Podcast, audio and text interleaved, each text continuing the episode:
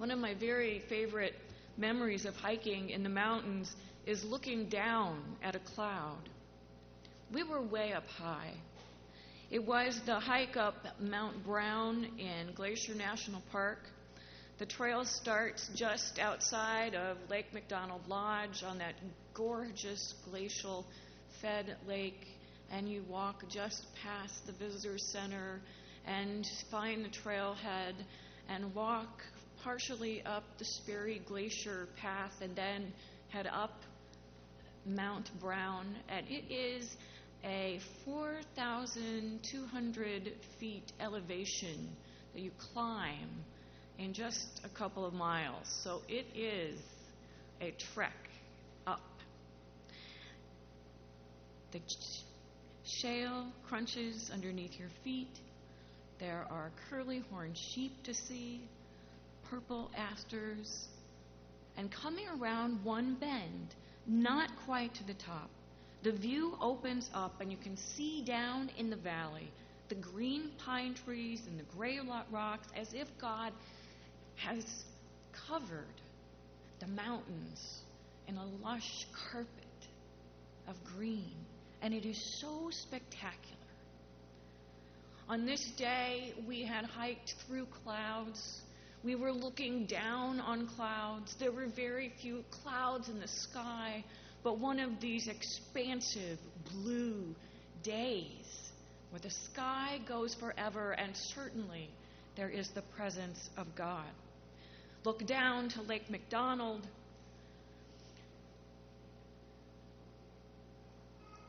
If we had hiked through the fog, or if we had driven through a cloud, we would have called it fog. But as we hiked through it, certainly James and John and Peter would have named it a miracle.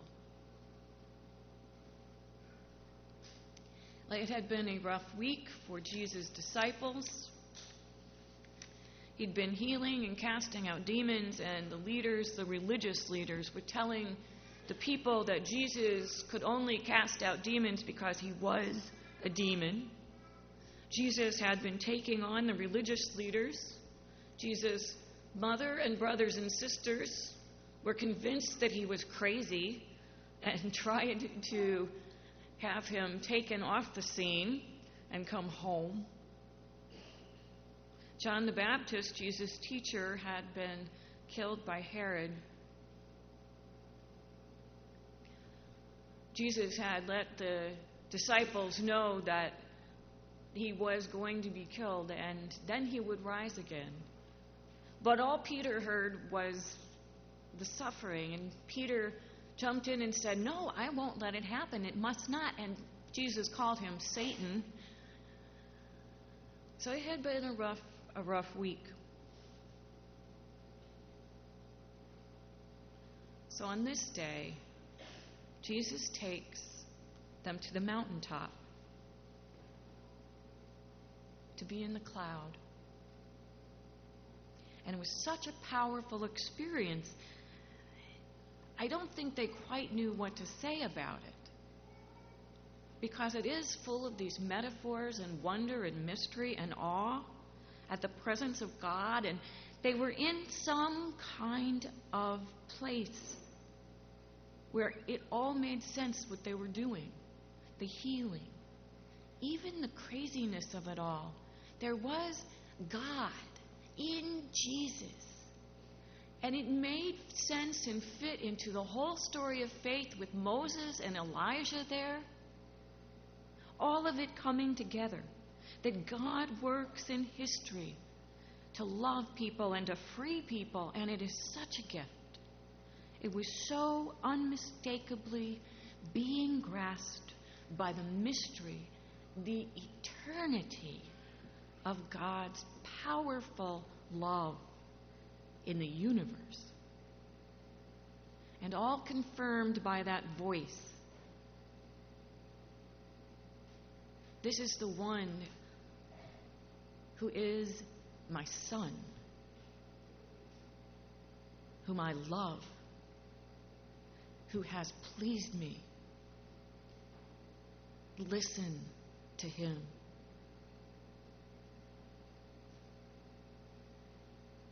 Such an awe inspiring experience that just like those shepherds, when the angels came to them on that Christmas night, they were terrified.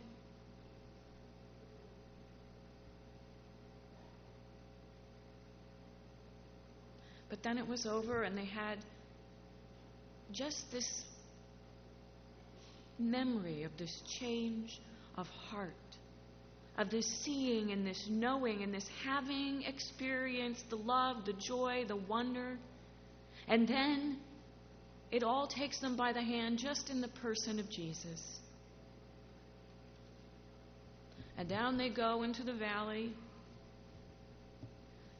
There will be tears to dry ahead, and there will be struggles.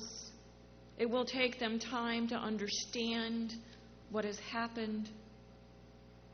But they will know and come to have the strength and the hope to look for the light in the dark, to find goodness in the face of evil, to seek love in the presence of fear, and even in the midst of sadness, to know joy.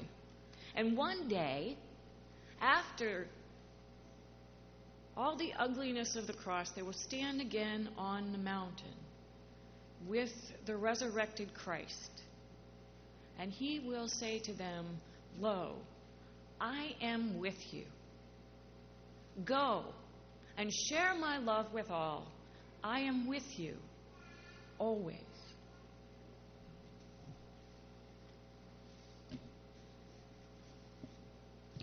About every other Wednesday morning around 9:45, 9:50, 10, 9:59, people start coming through the hallway outside the church offices.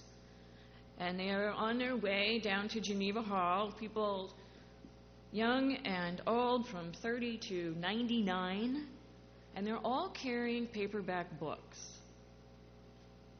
The same paperback books. It's always paperback books.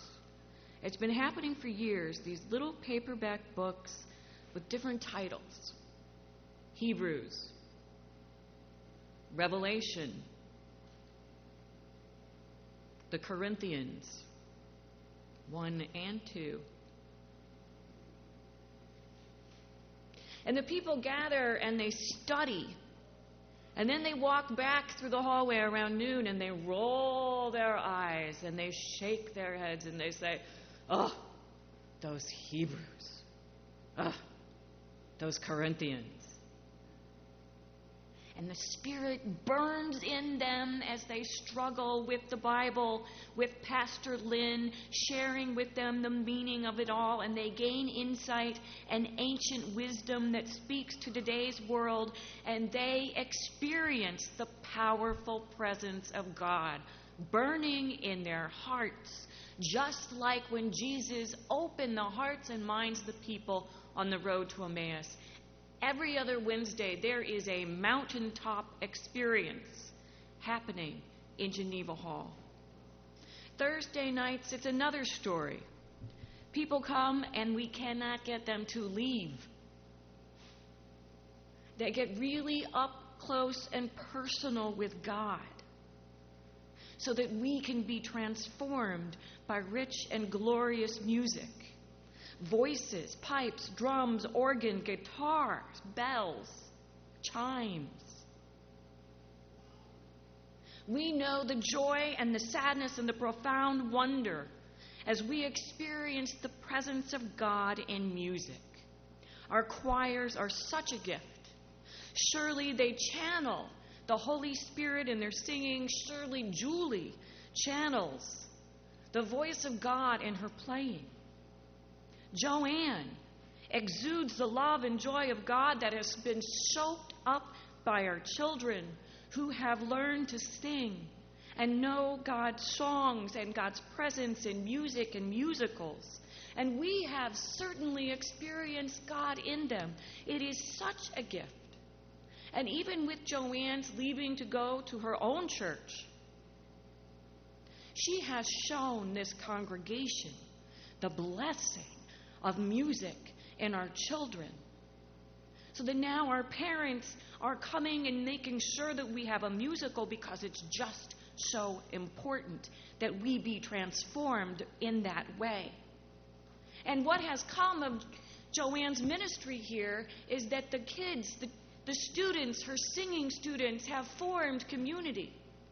And those who sang together as kindergartners or first graders are now in youth group.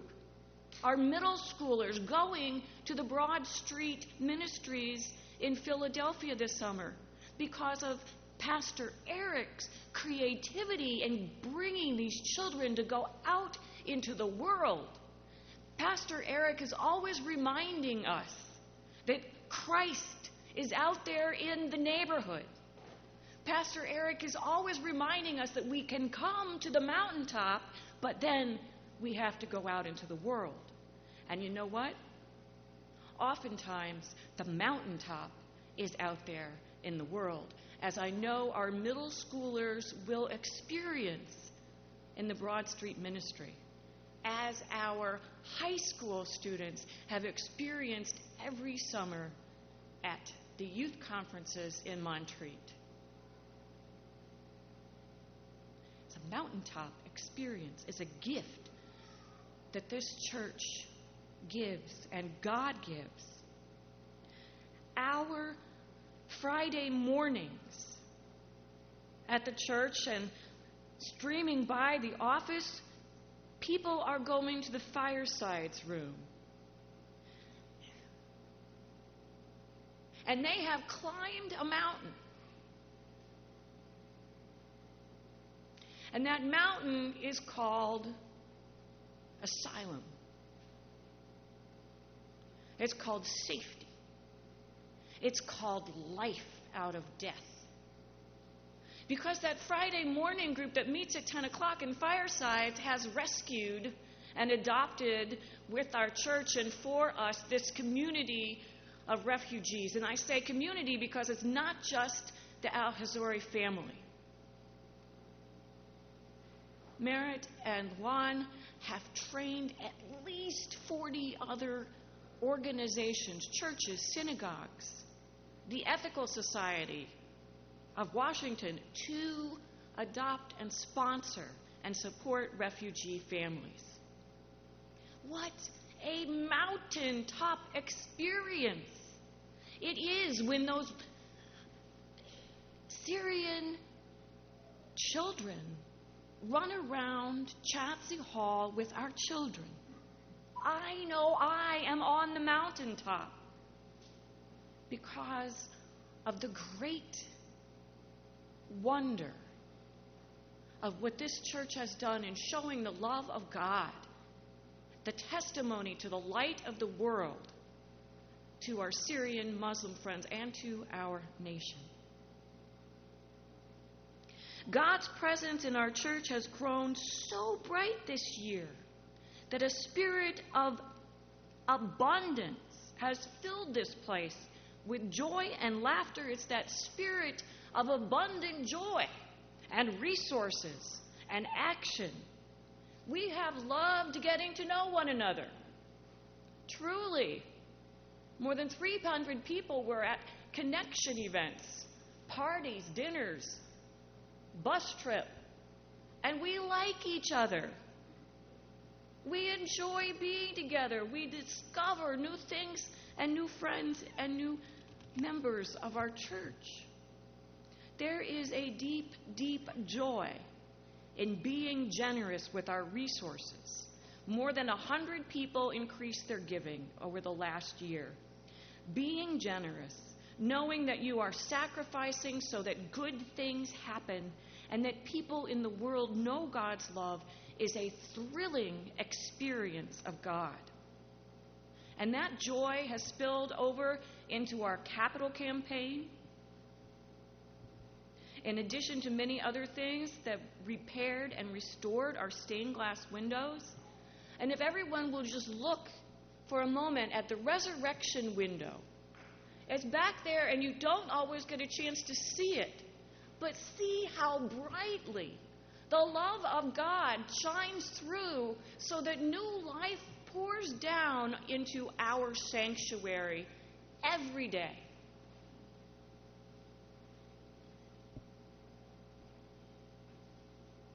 So many people have done so much, and none more than Roy Cashin for his work in getting these windows restored.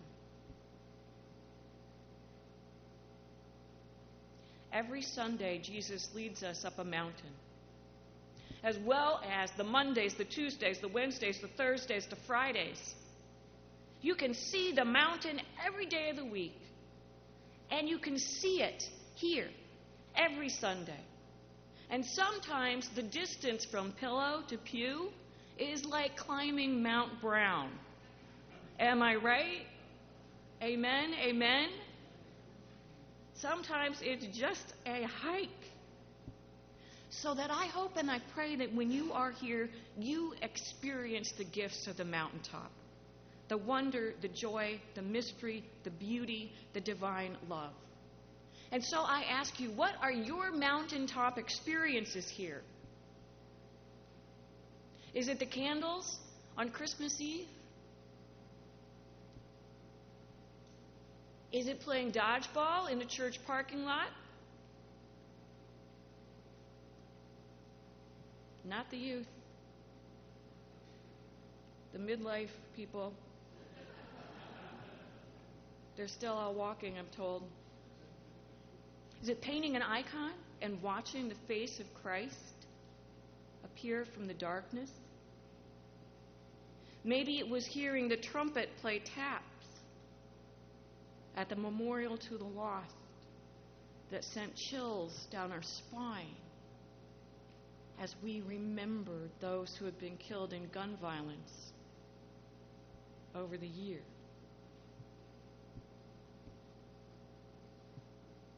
Maybe it was being able to cry with someone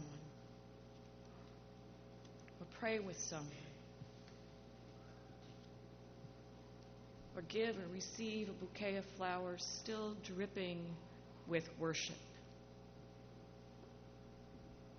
Maybe a mountaintop experience for you was making a ham and cheese sandwich with your son or daughter to give to tap and to know that you have just fed someone who is hungry. Maybe the mountaintop experience was hearing about how Priscilla Skillman, the chairperson of TAP, went and testified in Washington, D.C. about funding the licenses and the birth certificates that people need to get their lives in order. There are so many mountaintop experiences in this place.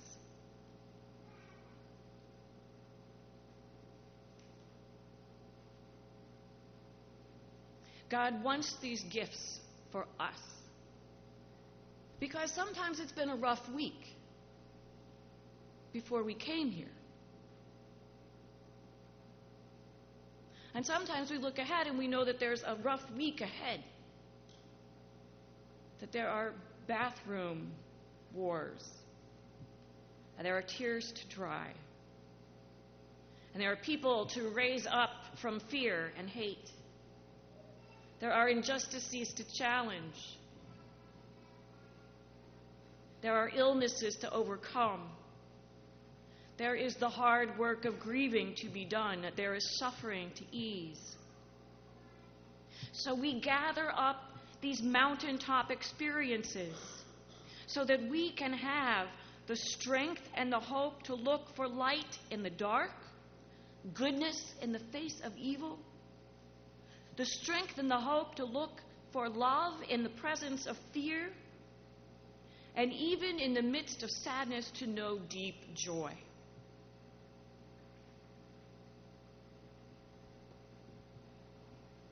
Jesus leads us always to new mountaintops, to new life yet to be known. So, what do we see if we were to stand on that new mountaintop? What is ahead? What is that new life and resurrection? It's a mystery yet, but I wonder if it has something more to do with this joy that has been rising, with the connections we have been experiencing, with the generosity that is exploding. I wonder if it has something to do with that Christ our center, with the Holy Spirit in creativity. Sometimes I see a drama troupe renting part of Chadsey Hall Sometimes I see the pottery room back in action. Sometimes I see our sanctuary flowing with a river of God's love in blue cloth down the center aisle or from the baptismal font. Sometimes I see paper cranes all over us at Pentecost or colorful stripes of cloth. Sometimes this is what I see.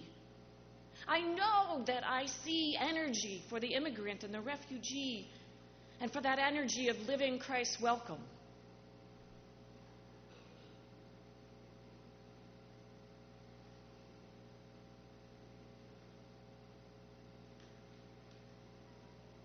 We have so many gifts. Thanks be to God for all that we are given. Thanks be to God. Amen.